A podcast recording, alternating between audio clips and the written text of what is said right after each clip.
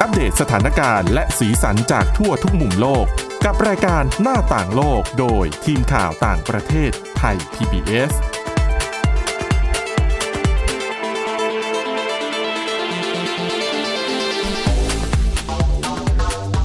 สวัสดีค่ะ คุณผู้ฟังต้อนรับเข้าสู่รายการหน้าต่างโลกค่ะ วันนี้ก็เช่นเคยนะคะ พบกับทีมข่าวต่างประเทศไทย PBS ค่ะ วันนี้มากัน 3 คนนะคะ ก็มีดิฉันสวรักษ์จากวิวัฒนาคุณค่ะ คุณจิรศักดิ์จันแก้ว แล้วก็คุณวรดาทองจำนงค่ะ สวัสดีค่ะครับ สวัสดีครับอ่าสำหรับเรื่องราวที่จะนำมาเสนอวันนี้นะคะ เดี๋ยวจะมีเรื่องราวของเทรนด์การทำงานในปี 2020 นะคะ เพราะว่าสถานการณ์โลกอะไรมันก็เปลี่ยนไปแล้วประกอบกับภาวะเศรษฐกิจ มันทำให้การทำงานในยุคปัจจุบันแตกต่างอย่างสิ้นเชิงกับในยุคอดีตนะคะ โดยเฉพาะอย่างยิ่งสำหรับคนเอ่อ generation C หรือว่า generation Z เนี่ยนะคะ ก็เดี๋ยวไปดูกันว่าเทรนด์การทำงานที่มันจะเกิดขึ้นในปีนี้เนี่ยมันเป็นอย่างไร และนอกจากนี้ค่ะ เราจะไปดูเรื่องราวของเกรตาทุนเบิร์กนะคะเยาวชน ชาวสวีเดนใช่ไหม ที่โด่งดังมาก ๆ เลยนะคะ เมื่อปีที่ผ่านมาจากการเคลื่อนไหว เพื่ออนุรักษ์สิ่งแวดล้อม ล่าสุดนะคะ ก็มีข่าวว่าเธอเนี่ยเตรียมจดทะเบียนครับ ชื่อของตัวเองเหรอใช่ครับ เป็นเครื่องหมายทางการค้า ใช่อืมนะเดี๋ยวไปดูกันน่าสนใจว่าจะจดไปเพื่ออะไรครับผมนะคะ แต่ว่าเรื่องแรกค่ะน่าสนใจมากนะคะ เป็นเรื่องเกี่ยวกับเทรนด์การจับจ่ายใช้สอยเหมือนกันนะคะ แต่วันนี้เป็นเทรนด์คือ ซื้อก่อน จ่ายทีหลัง จ่ายทีหลัง เดี๋ยวอันนี้ต้องให้คุณวรดาอธิบายว่า ถ้าซื้อแล้วไม่จ่ายมันจะเกิดอะไรขึ้นค่ะแล้วใครเป็นคนคิด แคมเปญแบบนี้ขึ้นมาคะเทรนด์ที่ว่านี้ค่ะ มันก็คือจะเป็นกระแสการช้อปปิ้งออนไลน์ รูปแบบอืมใหม่ที่กำลังได้รับความนิยมค่ะมากขึ้นเรื่อยๆ ในประเทศอังกฤษแล้วก็อีกหลายประเทศทั่วโลกค่ะ แต่กลับสร้างความกังวลให้กับนักเคลื่อนไหวบางกลุ่ม เพราะว่าอะไรเดี๋ยว ดิฉันจะบอกทีหลังนะคะ แต่ว่าเทรนด์ที่ว่านี้อย่างที่คุณเสารักษ์บอกไปมันมันก็คือรูปแบบการชำระเงินที่เรียกว่าซื้อก่อนจ่ายทีหลัง หรือภาษาอังกฤษก็คือ buy now pay later อืมซึ่งเป็นบริการทางเลือกใหม่สำหรับขาช็อปออนไลน์ที่คุณจะสามารถซื้อสินค้าก่อนได้เลย แล้วค่อยชำระสินค้าภายหลังก็คือประมาณภายภายในระยะเวลา 30 วันหลังจากซื้ออครับหรือจะเลือกเป็นผ่อน ชำระ3งวดโดยไม่มีดอกเบี้ยก็ได้อ๋อค่ะ ก็โดยบริการนี้นะคะ เขาก็จะทำให้การชำระเงินของเราเนี่ยง่ายแล้วก็สะดวกสบายมากขึ้น มากกว่าผ่านบัตรเครดิตซะอีกเนื่องจากปกติเวลาที่เราจะต้องทำบัตรเครดิตอะค่ะ เราก็จะต้องเปิดบัญชี ต้องยืนยันตัวตนรวมทั้งยื่นสเตทเมนต์ดำเนินขั้นตอนต่างๆ กับสถาบันการเงินก่อนอืมแต่ว่าบริการเนี้ย มันเป็นบริษัทเออมันเป็นบริการที่ริเริ่มโดยบริษัท Klarna ซึ่งเป็นบริษัททางการเงินของสวีเดนค่ะ ก็คือมีจุดเด่นก็คือผู้ซื้อเนี่ยหรือหรือลูกค้าเนี่ยไม่จำเป็นจะต้องใช้เลขที่บัญชีหรือสเตทเมนต์ใดๆเลย คืออมคุณแค่มีอีเมลเนี่ย คุณก็สมัครบัญชีกับบริษัท Klarna ได้แล้วค่ะ แล้วหลักการของการชำระเงินรูปแบบนี้ค่ะ ก็คือสมมุติตอนเราตกลงซื้อของในออนไลน์ค่ะคลิกกดซื้อสินค้าไปเรียบร้อยแล้ว ก็คือคุณไม่ต้องจ่ายเงิน บริษัทคาน่าเนี่ยเขาจะจ่ายให้ก่อนอืมแล้วบริษัทเขาก็จะส่งอีเมลเป็นบินเรียกเก็บค่าชำระเงินกับคุณมาในอีเมล แล้วคุณก็จะต้องจ่ายไม่เกิน 30 วันหลังจากนั้นอ๋อหรือค่ะคุณจะเลือกเป็นผ่อนจ่าย 3 งวด โดยไม่ต้องเสียดอกเบี้ยก็ได้อืมค่ะค่ะ ซึ่งวิธีการชำระเงินรูปแบบนี้นะคะ หลายฝ่ายเขาก็มองว่ามันเป็นความกล้ามากของผู้บริหารคาน่าเลยก็ว่าได้ เพราะว่าค่ะใช้แค่ที่อยู่อีเมลเท่านั้นในการพิจารณาความน่าเชื่อถือของลูกค้า อืมครับ ซึ่งในวงการสินเชื่อเนี่ยคือคาน่าเขาบอกเลยว่า ไม่มีบริษัทเจ้าไหนอีกแล้วที่กล้าแบกรับความเสี่ยงขนาดนี้อืมจากค่ะทั้งทางฝั่งลูกค้าแล้วก็ทางฝั่งผู้ขายอืม แต่ว่าทางคาน่านะคะเขาก็บอกว่าเขาไม่ได้กังวลเลยกับปัญหาเรื่องความเสี่ยงหรือการทุจริต เพราะเขาเชื่อว่ากลุ่มลูกค้าของเขา 99%เนี่ย ไม่ใช่พวกขี้โกงค่ะแต่ต้องบอกก่อนว่าฐานลูกค้าส่วนใหญ่ของคาน่าเนี่ยก็คือเป็นอยู่ในสวีเดนแล้วก็ในยุโรปเท่านั้นอืมค่ะค่ะ ก็โดยตามข้อมูลจากเว็บไซต์ของ BBC นะคะ เขาระบุว่าตอนนี้ในประเทศอังกฤษเนี่ยมีผู้สมัครใช้บริการอันนี้ของคาน่าเนี่ยแล้วถึง 6 ล้านคน แล้วก็ยังจะมีผู้ใช้เนี่ยจำนวนเพิ่มขึ้นเรื่อยๆ ประมาณ 55,000 คนต่อสัปดาห์ โดยร้านค้าที่มาร่วมกับคาน่ามาร่วมแคมเปญ Buy Now Pay Letter เนี่ยก็คือตอนนี้มีประมาณมากกว่า 1 9 0 0 0 0 ร้านค้าแล้วในอังกฤษ แบบ ร้านใหญ่ๆก็ค่ะมีมาร่วมนะคะ เช่นอืม H&M Topshop อืมซัมซุงคือหลายเจ้าเลย แต่มันก็มีคนบางกลุ่มค่ะ ที่เขาคิดว่าแคมเปญเนี้ย buy now pay later เนี้ยหนึ่งมันน่าใช้มันน่าจูงใจขนาดเนี้ยค่ะมันก็อาจจะทำให้คนเนี่ยก่อหนี้ก่อสินได้ง่ายอ่าแน่นอนๆค่ะ ก็ ด้านองค์การการกุศลนะคะ ที่ชื่อว่า Christian Against Poverty เนี่ย ซึ่งเป็นองค์กรต่อต้านความยากจนค่ะครับเขาได้ออกมาเรียกร้องให้หน่วยงานกำกับดูแลการเงินของอังกฤษเนี่ย ให้ช่วยจับตาดูบริการนี้หน่อย เพราะเขากังวลว่าอาจจะสร้างหนี้ครัวเรือนให้กับประเทศได้หลายพันล้านปอนด์อืมค่ะค่ะอืมก็เป็นรูปแบบการจ่ายเงินแบบใหม่ อยากสอบถามหน่อย อันนี้เป็นบริษัทสตาร์ทอัพไหมครับเอ่อเท่าที่ดิฉันหาข้อมูลนะคะครับก็เขาเปิดมาประมาณ 11 ปีแล้วอ่าแต่ก็เป็นแบบสตาร์ทอัพก็ได้มั้งของของสวีเดนดิฉันก็ไม่ค่อยแน่ใจอืมแต่เป็นมาจากสวีเดนค่ะอืมครับผมค่ะก็เหมือนการสร้างตลาดให้บริษัทตัวเองเหมือนกันอืมครับ ซึ่งท้าทายมากนะ แต่ใช่จริงค่ะๆอันนี้น่ากลัวเป็นไม่กล้าครับกลัวตัวเองเผลอใจไปอ่าอ่าซื้อเต็มเหนียวแล้วก็ไม่มีตังค์จ่ายเขาอันนี้มันง่ายยิ่งกว่าการบัตรเครดิตครับง่ายมาก กว่าเยอะเลยนะ แต่โอเคแหละนะแต่นั่นคือทวีปยุโรปใช่ค่ะนะคะ ความความซื่อสัตย์ความอะไรก็อาจจะมากกว่าทวีปอื่นหรือว่าแบบค่ะพวกกฎหมายกำกับดูแลอะไรแบบนี้เขาอาจจะคแบรับบเออติดตามได้ง่ายกว่าในหลายอืมๆประเทศนะคะๆใช่ค่ะอ่าก็เป็นด้วยว่าเป็นเทรนด์การค้าการ จูงใจให้คนมาซื้อสินค้ามากขึ้นนะคะเออนี่ค่ะก็เป็นรูปแบบใหม่ ๆ นะคะครับอะไปดูเรื่องของเกรตาทุนเบิร์กกันบ้างนะครัคะบคนนี้โอ้ปีที่แล้วใครไม่รู้จักหรือไม่เคยเห็นหน้าเธอนี้ต้องถือว่าเชยมากไปอยู่ไหนมาครับนะคะเพราะว่าเอ่อปีที่แล้วเนี่ยเธอจะโดดเด่นเรื่องของเป็นนักเคลื่อนเป็นเยาวชนที่เคลื่อนไหวเรื่องสิ่งแวดล้อม แล้วก็ มีการใช้คารมเอ่อที่ค่อนข้างดุเดือดที่วิจารณ์ผู้นำทั่วโลใช่กว่า เป็นคนตทำอะไรรงอยู่ทำไมๆผงผางเออไม่เห็นอกเห็นใจไม่เป็นห่วงไม่ดูแลอนาคตของเยาวชนอย่างพวกครับเธอเลย แล้วก็มีแบบที่ไปส่งสายตาถมึงถึงให้กับทรัมป์ตอนค่ะที่ประชุมในสหรัฐอเมริกา ก็เลยทำให้เธอเป็นที่กล่าวขวัญและยังเป็นบุคคลแห่งปีของไทม์ด้วยใช่ไหมค่ะครับใช่ผมอ่าล่าสุดมีความเคลื่อนไหวที่น่าสมีนคใจวามจากเคลื่เธอนอไหวอีกแล้ว เพิ่มเนาะเพิ่มเติมครับ ก็ค่ะเกรตาทุนเบิร์กก็เตรียม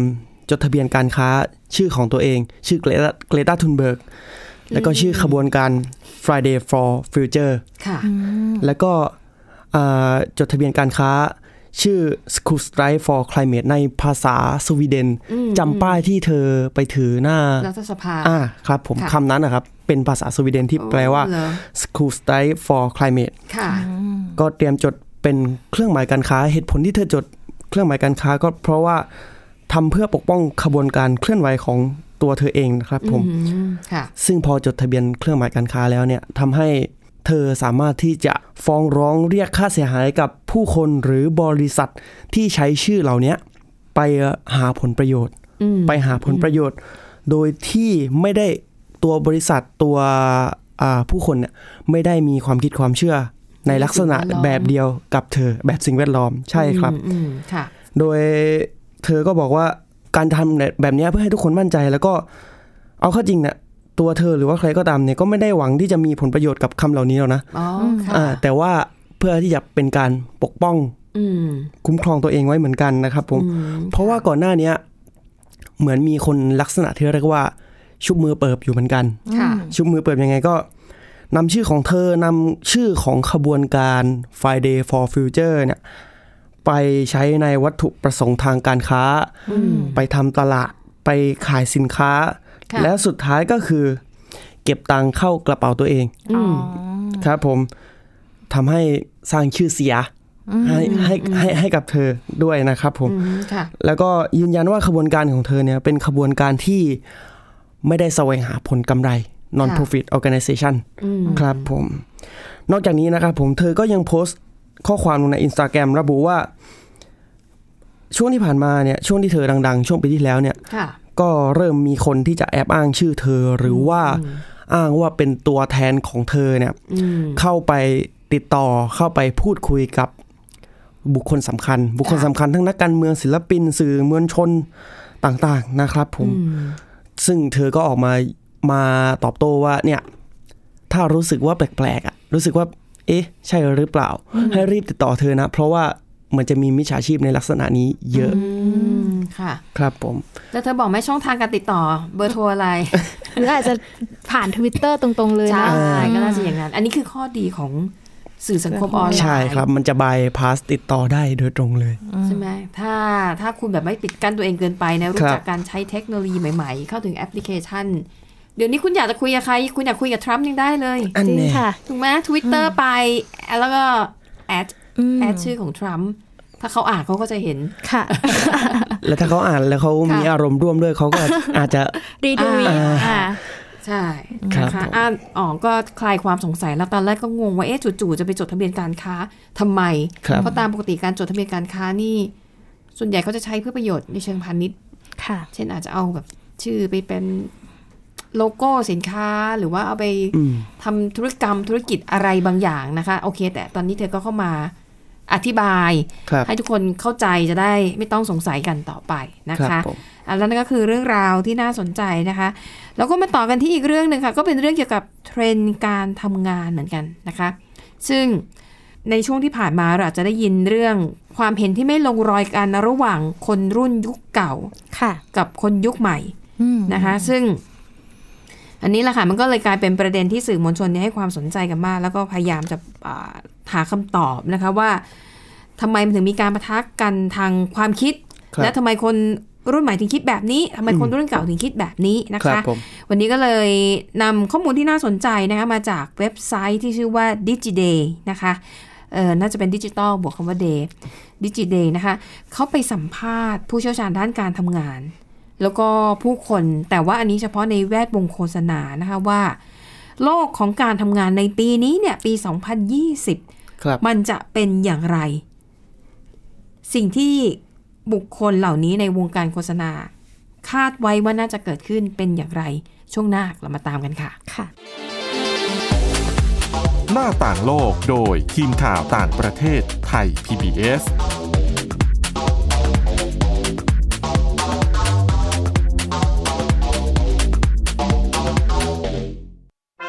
แค่มีสมาร์ทโฟน ก็ฟังได้ Thai PBS Digital Radio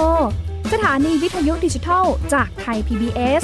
เพิ่มช่องทางง่ายๆ ให้คุณได้ฟังรายการดีๆ ทั้งสดและย้อนหลัง ผ่านแอปพลิเคชันไทย PBS Radio หรือ World Wide Web Thai PBS Radio .com Thai PBS Digital Radio Infotainment for all Thai PBS Application on Mobile ให้คุณเชื่อมโยงถึงเราในทุกที่ทุกเวลา ได้สัมผัสติดตามเราทั้งข่าว รายการ รับชมรายการโทรทัศน์ และฟังรายการวิทยุที่คุณชื่นชอบ สดแบบออนไลน์สตรีมมิ่งชมรายการย้อนหลัง ข้อมูลกิจกรรมไทย PBS ร่วมเป็นนักข่าวพลเมือง รายงานข่าวกับเรา และอีกหลากหลายฟังก์ชัน ให้คุณดาวน์โหลดได้ฟรีทุกระบบปฏิบัติการ ติดตามข้อมูลเพิ่มเติมได้ที่ www.thaipbs.or.th/digitalmedia เพราะวิทยาศาสตร์อยู่รอบตัวเรา มีเรื่องราวให้ค้นหาอีกมากมาย เทคโนโลยีใหม่ ๆ เกิดขึ้นรวดเร็วทำให้เราต้องก้าวตามให้ทัน อัปเดตเรื่องราวทางวิทยาศาสตร์ เทคโนโลยี และนวัตกรรมที่จะทำให้คุณทันโลก กับรายการ Science and t e c h ทุกวันจันทร์ถึงวันศุกร์ทางไทย PBS Digital Radio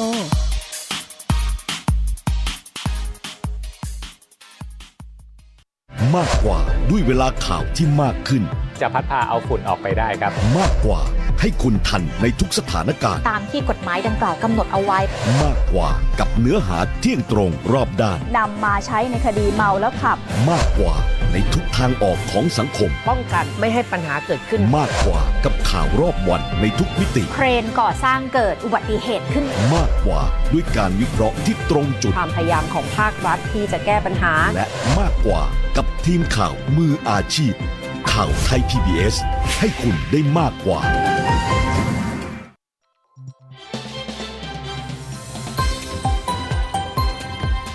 คุณกำลังรับฟัง ไทย PBS ดิจิทัล Radio วิทยุข่าวสารสาระ เพื่อสาธารณะและสังคม หน้าต่างโลกโดยทีมข่าวต่างประเทศไทย PBS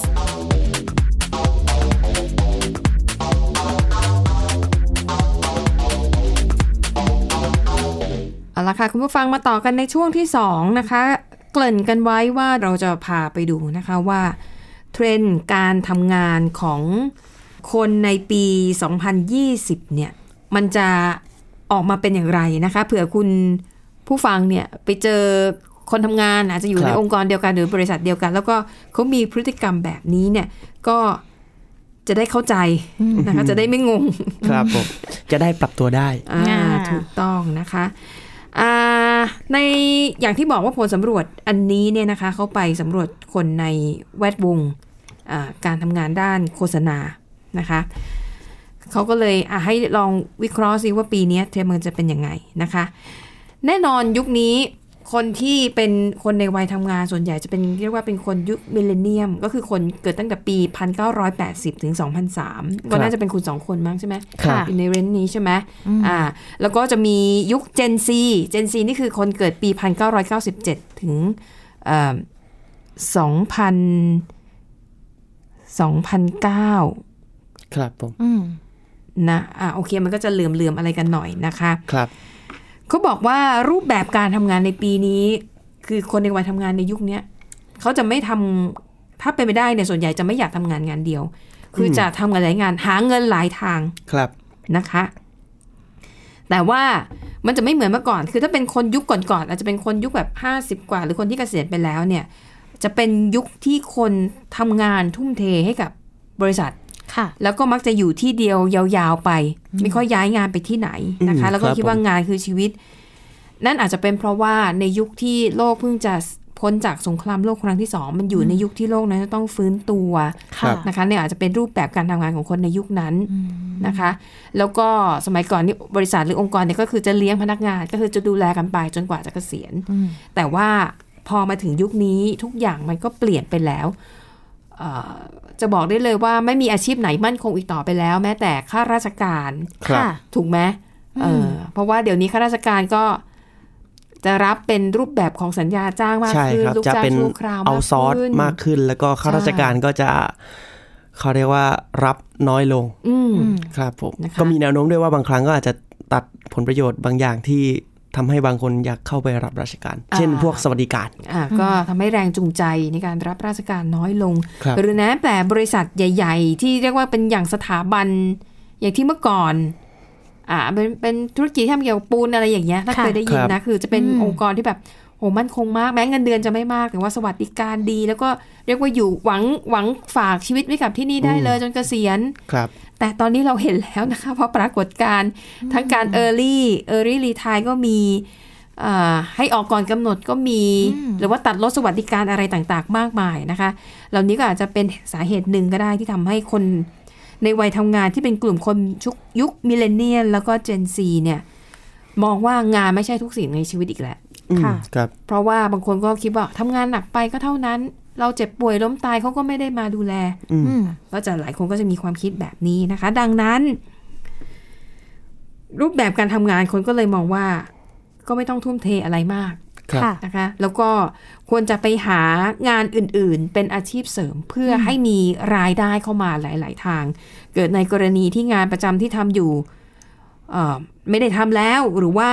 รายได้มันลดลงอย่างมาก อย่างน้อยก็จะมีเงินส่วนอื่นที่เข้ามาเอ่อ ชดเชยนะคะ มีนักจิตวิทยาคลินิกท่านหนึ่งนะคะ ชื่อว่าจอชโคเฮนเนี่ย ได้เขียนหนังสือเรื่อง not working why we have to stop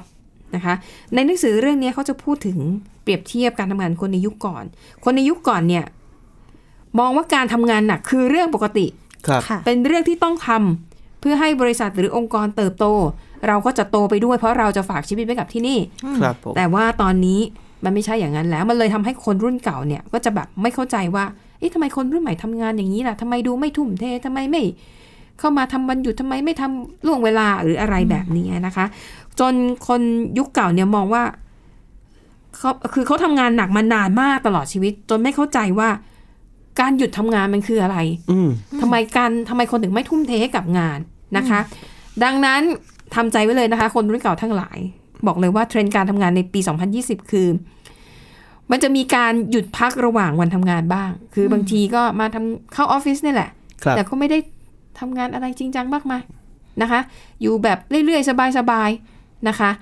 บางคนเนี่ยคนรุ่นใหม่บางคนมองว่าเฮ้ยเราต้องไม่จริงจังตลอด มันต้องมีช่วงแบบพักบ้างเบาๆบ้างนั่งจิบกาแฟบ้างอืมเพื่อให้สมองได้พักและเกิดความคิดสร้างสรรค์ค่ะนะคะอันนี้คือเป็นแนวคิด นะคะดิฉันว่าเรื่องสุขภาพก็เป็นอีกสิ่งหนึ่งที่คนอืมรุ่นใหม่เนี่ย ให้ให้คความวามสำสำคัคัญญเพราะเรื่องเวลาพักผ่อนอะไรแบบเนี้ยดิฉันก็เลยคิดว่าเขาอาจจะแบบเออทุ่มเทกับงานน้อยลง แล้วก็พักอืมผ่อนมากมากขึ้นอืมอืมนะคะอะแล้วมาต่อประเด็นต่อมาที่บอกว่า การหาเงินหลายทาง อันนี้ก็เป็นเทรนด์ที่กำลังมานะคะเอ่อมีการวิจัยนะคะของ The Open University ในสหรัฐอเมริกาเนี่ยเขาพบว่า แต่เขาสำรวจตั้งแต่ 3 ปีก่อนแล้วนะเขาพบว่าครับคน Gen Z 95%อยากจะเปิดธุรกิจเป็นของตัวเองค่ะซึ่งแตกต่างจากคนยุคก่อนหน้าเนี่ยที่มีความคิดที่อยากจะเปิดธุรกิจของตัวเองแค่ 47%เท่านั้นนะคะเรียกว่าคนรุ่นใหม่เนี่ยกล้าเสี่ยงมากกว่าค่ะนะคะ แล้วก็สิ่งเหล่านี้แน่นอนนะคะ จะนำไปสู่การเปลี่ยนแปลงความหมายของคำว่างาน ดังนั้นอย่างที่บอกว่า คน Gen Z เกือบทั้งหมดเลยอยากจะมีธุรกิจของตัวเอง แต่ถ้ายังออกไปทำธุรกิจของตัวเองไม่ได้ คนเหล่านี้เนี่ยก็อยากจะทำงานอย่างอื่น ๆ ในบริษัทหรือองค์กรที่ตัวเองสังกัดอยู่อืมเธอทำงานให้มันหลากหลายมากขึ้น เพื่อที่จะต้องการแสดงให้องค์กรเนี่ยเห็นศักยภาพนะคะ แล้วก็ยังเป็นกลุ่มคนที่ชอบความเปลี่ยนแปลง แล้วก็พร้อมจะรับมือกับการเปลี่ยนแปลงที่เกิดขึ้นอย่างรวดเร็วด้วยค่ะ เรียกว่าสั่งให้เปลี่ยนอะไรปุ๊บคนนี้อ่ารับได้ แล้วก็พร้อมที่จะปรับตัวนะคะอืมและนอกจากนี้ค่ะเขาบอกว่าเทรนด์ที่จะเกิดขึ้นในปีนี้คือ ถ้าคุณเห็นคนร้องไห้ในที่ทำงานนี่คือเรื่องปกติ เพราะเพราะว่าอะไรคะคือคือถ้าเป็นเมื่อก่อนเนี่ยการร้องไห้หรือการตะโกนโวยวายนี่ถือว่าเป็นสิ่งที่ดูไม่มีวุฒิภาวะใช่ไหมค่ะ แต่ตอนนี้มันจะเปลี่ยนไปแล้วนะคะอืมเพราะเขาบอกว่าอย่างที่บอก คนยุคใหม่เนี่ยมองว่า เอ้ยเราไม่ต้องทุ่มเทให้กับการทำงาน แบบเอาชีวิตเข้าไปทุ่มทั้งชีวิตน่ะค่ะ มันต้องแบบหาเวลาให้กับตัวเองบ้างนะคะ ดังนั้นเขาก็เลยมองว่าการปลดปล่อยอารมณ์เนี่ยอืมมันเป็นเรื่องปกติค่ะคนแน่นอนทำไมถ้าคุณคิดว่าเราจะมานั่งหัวเราะอืมกันในออฟฟิศได้ทำไมเราจะร้องไห้ในออฟฟิศบ้างไม่ได้ เออ น่าสนใจ เพราะคนคนมันไม่ได้มีแต่อารมณ์ happy หลั่นล้าอย่างเดียวครับมันต้องมีความเครียด มันต้องมีความโกรธ มันต้องมีโมโหทำไมเราถึงแสดงออกได้แค่ด้านเดียวล่ะอืมในเมื่ออารมณ์มนุษย์อะมันมีหลายด้านนะคะเทรนด์ต่อมาค่ะเขาบอกว่าเรื่องเงินเดือนอาจจะไม่ใช่ความลับอีกต่อไปอย่างทุกวันนี้เราได้รับสลิปเงินเดือนก็จะเขียนไปเลยใช่ไหมอันนี้คือความลับอะไรอย่างเงี้ยแต่สำหรับคนยุคใหม่มองว่า การพูดคุยแลกเปลี่ยนเรื่องเงินเดือนของกันและกัน เป็นเรื่องปกติ เขาบอกว่ามันไม่ได้เรื่องของการสอนรู้สอนเห็นว่าอยากรู้ไปทำไมนะ แต่คือ มันเป็นการสร้างความเข้าใจบรรทัดฐานว่าอ้าวเฮ้ยทำงานตำแหน่งเดียวกันหน้าที่การงานอะไรก็เหมือนกันทำไมเธอได้เงินเดือนเยอะกว่าฉันอืมอาจจะได้มาถกกันได้ จะได้มาทำความเข้าใจกันได้ว่า ที่เราเผชิญอยู่ มันเป็นธรรมไหมแล้วก็เขาบอกว่าเรื่องนี้ก็อาจจะนำไปสู่การต่อรองกับนายจ้างค่ะนะคะอะอันนี้ก็แล้วก็เรื่องของปัญหาสุขภาพจิตก็บอกว่าปัญหาสุขภาพจิต จะ เป็นเรื่องปกติที่สามารถพูดกันได้ในที่ทำงาน โดยเฉพาะอย่างยิ่ง โรคซึมเศร้าอืมหรือว่าภาวะเบิร์นเอาท์ค่ะภาวะหมดไฟที่เพิ่มมากขึ้นที่เพิ่มมากขึ้น เพราะว่าเด็กรุ่นนี้เหมือนจะเป็นกันเยอะด้วยอืมครับผมนี่นะคะอะดังนั้นนะคะอาออฟฟิศต่างๆ อาจจะต้องจัดหาจิตแพทย์หรือว่า เปิดรับฟังพนักงานของตัวเองมากขึ้นนะคะ เปิดพื้นที่ให้พนักงานได้พูดคุยแลกเปลี่ยน แล้วก็พยายามทำให้การพูดคุยเรื่องของปัญหาสุขภาพจิต เป็นเรื่องปกติ ไม่ใช่เรื่องน่าอายที่จะต้องปกปิด หรือเก็บงำความลับไว้นะคะ เพราะว่าสุดท้ายเกิดระเบิดออกมาค่ะอะมันก็จะไม่ส่งผลดีนะคะอะแล้วทั้งหมดนี้นะคะก็คือล้วนแต่เป็นเรื่องเทรนด์อืมทั้งเรื่องการค้าขายการทำธุรกิจแล้วก็เรื่องของเทรนด์ในการทำงานนะคะ หวังว่าจะเป็นประโยชน์กับคุณผู้ฟังบ้างนะคะเอาละค่ะ แล้ววันนี้หมดเวลาแล้วนะคะ เราสามคนแล้วก็ทีมงานลาไปก่อนพบกันใหม่ตอนหน้า วันนี้สวัสดีค่ะ สวัสดีครับสวัสดีค่ะ ติดตามรับฟังรายการย้อนหลังได้ที่เว็บไซต์และแอปพลิเคชันไทย PBS Radio ไทย PBS ดิจิทัล Radio วิทยุข่าวสารสาระ เพื่อสาธารณะและสังคม